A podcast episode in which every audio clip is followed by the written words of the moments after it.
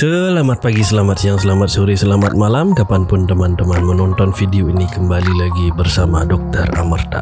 Ah, ini kekacauan di mana-mana ya. Bukan hanya di saham di Indonesia ya, saham di U S, bahkan di kripto juga ya. Terus kemarin yang lagi hangat-hangatnya itu adalah Luna, Luna dan U S T. Pertama-tama izinkan saya mengucapkan turut berduka cita terlebih dahulu ya. Ini bukan hanya kehilangan uang ya, ini ada yang kehilangan nyawanya. Sampai video ini saya rekam ada delapan orang sudah melakukan upaya bunuh diri dan ada yang sudah meninggal dunia karena menaruh terlalu besar investasi mereka di kripto, di Luna ini terutama. Pesan-pesan yang muncul juga sangat menyedihkan ya, ada yang sampai berpamitan kepada anak istri, kepada orang tuanya gitu, karena sudah menghabiskan seluruh tabungan pensiunnya, bahkan ada yang menjual rumah, menjual kendaraan demi mempertaruhkan semuanya di Luna. Ini gimana ya teman-teman ya? Uh, kalau kita mau berinvestasi ya, ya memang ya kalau kita mau berinvestasi itu ibaratnya kita menaiki sebuah kendaraan, artinya kan tujuannya mungkin sama, tujuannya kan mungkin sama ya, kan ingin kebebasan finansial, punya uang yang cukup untuk bisa pensiun dengan tenang dan nggak perlu bekerja lagi kan gitu.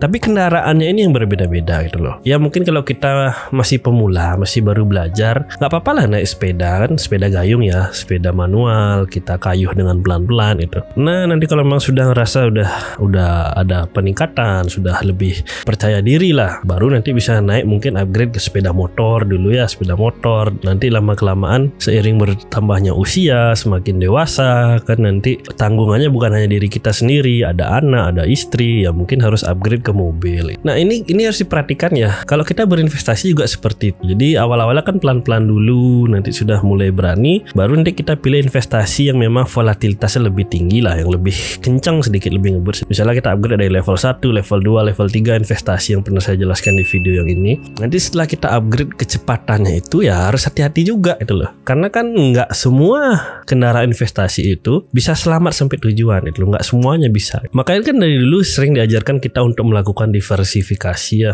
di tempat yang aman kita naruh juga, di tempat yang sedikit beresiko kita naruh juga, di tempat yang beresiko banget kita naruh sedikit aja. Yang terjadi kan kebanyakan orang-orang kan nggak mau gitu loh, maunya cepat aja gitu. Akhirnya apa? Akhirnya mereka memilih kendaraan-kendaraan investasi yang bukan hanya belum teruji ya, tapi memang memiliki kecepatan tinggi dan memiliki resiko tinggi juga untuk terjadi kecelakaan. Ya ibaratnya kan baru bisa naik kendaraan bermotor misalnya yang kecepatannya mungkin ya menengah ke atas lah, terus tiba-tiba ini memaksakan dirinya untuk naik roket gitu loh ya, dengan tujuannya itu tadi ya, mau to the moon gitu, mau ke bulan tujuannya. Tapi yang terjadi apa ya, yang terjadi kan ya kecelakaan ya gitu. Kenapa Luna ini bisa sampai melakukan blunder besar seperti ini? Sebenarnya ada banyak teori konspirasi yang ada di sana gitu loh. Artinya ya kita nggak tahu yang mana yang benar, mana yang enggak gitu loh sebenarnya. Kadang-kadang teori itu juga susah untuk dibuktikan. Kalaupun kita bilang enggak ya susah juga untuk membantahnya gitu. Karena kan nggak ada, nggak ada yang bisa menelusuri dalam itu gitu. Tapi kalau teman-teman mau lihat, kita harus melihat pendiri dari Luna itu sendiri. Terra atau Luna ini ya namanya Do Kwon, Do Kwon Daniel Shin. Dia adalah pemuda dari Korea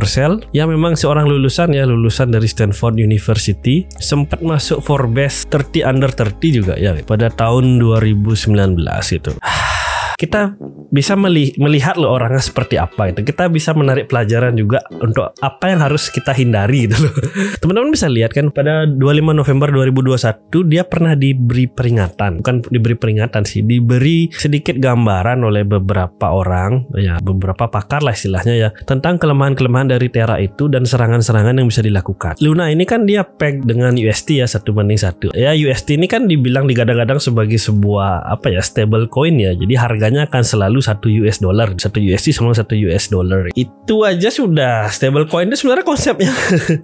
Ya cukup berbahaya juga teman-teman, nggak ada yang seperti itu. Bahkan konsep satu dolar adalah satu dolar sendiri adalah suatu konsep yang sudah ketinggalan banget. Teman-teman harus tahu dulu U S dollar itu dulu ya, ini cerita sejarah ya. Jadi satu U S dollar itu memang di backing oleh satu gold gitu. Jadi berapa banyak cadangan emas yang ada di Fort Knox di Amerika, segitu dia boleh mencetak U S D. Ya wadah itu kan seluruh apa ya, negara aliansi menaruh uang di Fort Knox, disimpan di Amerika kan gitu, dengan konsensus bersama bahwa mereka akan berbelanja menggunakan U S dollar yang dibackingin oleh emas-emas itu gitu. Tetapi dalam perjalanannya ya gimana ya, U S dollar ya mau nggak mau mencetak uang gitu, mencetak uang lebih banyak daripada jaminan emas yang ada di sana. Sampai sampai hampir perang ya waktu itu, Prancis datang membawa armada lautnya untuk menyerang Amerika dulu, ini sejarahnya loh, untuk menagih emas mereka tersebut. Ya inilah konsep dari debacking satu banding satu itu sangat susah sekali. Ini berlaku untuk semua stablecoin ya, Tether, U S D T juga, U S D C juga harus hati-hati gitu. Susah untuk mendapatkan konsep satu banding satu seperti itu. Nah yang terjadi apa kan kemarin orang-orang begitu percaya pada U S T sampai akhirnya menganggap U S T itu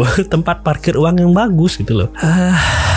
Nah, Do Kwon saat diperingatkan mengenai hal tersebut, dia bukannya apa ya, mungkin karena apa ya, kalau orang udah terlalu merasa di atas angin, terlalu jumawa lah istilahnya, akhirnya malah menghina balik orang tersebut gitu loh. Probably the most retarded thread I've read this decade. Mungkin ini adalah thread paling bodoh yang pernah saya baca di dekade ini. Silence is perfectly acceptable option if stupid. Jadi lebih baik Anda diam daripada Anda bodoh gitu katanya dia ya gitu. Terus dia bahkan menantang, dia menantang billionaires in my following, go ahead, see what happen. Jadi dia menantang teori yang diberikan tersebut dan bahkan menantang para bilioner yang memfollow dia di Twitter ya untuk mencoba melakukan hal tersebut gitu. Teman-teman harus tahu ada ada beberapa hal di dunia maya yang tidak boleh kita lakukan. Yang pertama adalah kita tidak boleh menghina orang sembarangan. Hal kedua yang tidak boleh dilakukan adalah kita tidak boleh menghina bilioner di dunia maya secara sembarangan gitu loh. Dua hal itu harus dipegang tuh. Akhirnya apa? Ini beneran terjadi. Jadi ada orang yang menyerang U S T. Jadi dia melakukan apa ya, penarikan agar U S T itu tidak liquid. Penarikan pertama itu sekitar tiga ratus lima puluh million U S T. Jadi tiga ratus lima puluh juta dolar ya dilakukan penarikan. Yang terjadi apa? Yang terjadi akhirnya trade itu di-froze, terpaksa di-froze, dilakukan pembekuan karena kan enggak, enggak, udah nggak liquid lagi karena ada orang yang melakukan penarikan terlalu berlebihan seperti itu. Kemudian setelah dilakukan frozen trade itu, orang tersebut malah melakukan lagi penarikan sampai enam ratus lima puluh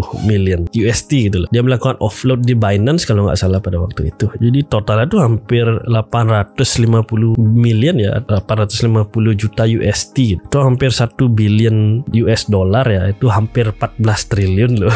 Akhirnya apa? Akhirnya ya karena ini adalah sebuah mata uang ya, bukan semua. Ini karena ini adalah sebuah komoditas yang based on trust. Ini kan ini berbasis kepercayaan orang-orang, dengan adanya serangan-serangan seperti itu harga turun, harga turun, orang-orang mulai khawatir, orang-orang khawatir ikut menjual dan harganya jadi lebih turun lagi. Jadi kayak ada spiral of death sih dibilang kan waktu itu, spiral kematian. Yaitu terkait juga dengan harga Bitcoin kemarin dari empat puluh dua ribu U S D turun jadi tiga puluh satu ribu U S D ya, sampai hari ini ya tiga puluh ribu U S D jadi ya turunnya. Saya nggak tahu ini siapa yang melakukan, kita gak, kita bahkan mungkin nggak akan tahu siapa yang akan melakukannya gitu loh. Tapi total diperkirakan ada satu koma lima billion, satu koma lima miliar U S D yang nggak ketahuan hilang kemana. Ah, ini ya tapi kan syukurnya kan Do Kwon ini kayak yang nggak nggak ngilang-ngilang banget juga sih, masih ya masih aktif lah di Twitter, masih jauh-jauh komentar gitu. Cuma kemarin dari Binance sudah memberikan beberapa masukan apa yang harus dilakukan oleh Terra gitu loh. Ya sedihnya sih setelah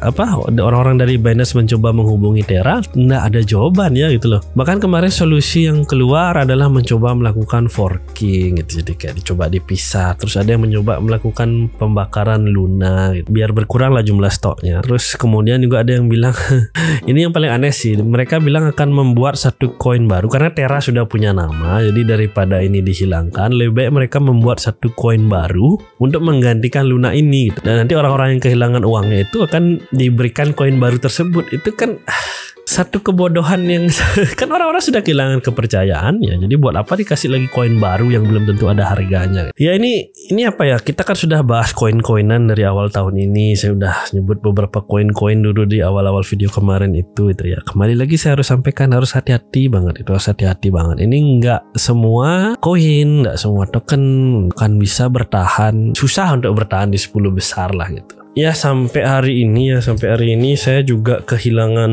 uang yang cukup besar di kripto ya. Portofolio saya saat ini berkurang tujuh puluh persenan ya, sisa lima ratus jutaan karena memang harga Bitcoin ya turun, jadi kan semua ikut turun juga gitu. Ini uang yang benar-benar saya memang sisihkan untuk ditaruh di kripto yang super kencang dan super berbahaya ini gitu. Jadi saya nggak terlalu sedih juga, nggak sampai nangis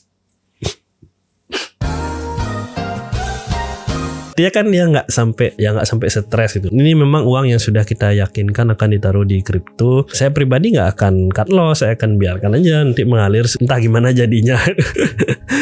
Jadi lah teman-teman yang yang mau ikutin, yang mau tahu gimana akhirnya dari cerita kripto ini nanti, jangan lupa like dan subscribe ya gitu. Saya pasti update kok, saya pasti update tentang ini. Untuk kripto sendiri, sebagian besar kripto yang ada di tabungan saya ini adalah hasil dari mining. Jadi nggak semuanya hasil dari saya beli ya, ini ada beberapa sih yang D C A, ada, tapi sebagian besar emang dari mining. Karena saya masih melakukan mining sampai hari ini ya gitu. Saya nyari V G A V G A yang bekas, yang second untuk dipakai mesin mining gitu. Ya sekali lagi saya sampaikan teman-teman, jangan putus asa, pokoknya jangan sampai ini jadi sebuah hal yang benar-benar bikin teman-teman depresi gitu loh. Di luar sana masih banyak orang yang mencintai Anda, masih banyak hal yang bisa kita lakukan. Ini kehilangan seperti ini kita masih ada kesempatan untuk nyari lagi lah gitu loh. Yang penting jangan sampai Anda melakukan hal-hal yang nekat, apalagi sampai bunuh diri itu. Jangan ya, itu sesuatu yang irreversible, yang tidak bisa dikembali lagi lah istilahnya, tidak bisa diperbaiki lagi. Kalau cuma kehilangan uang masih bisa diperbaiki kok ya. Tetap sehat, tetap semangat, biar kita bisa ketemu di video berikutnya. Dadah.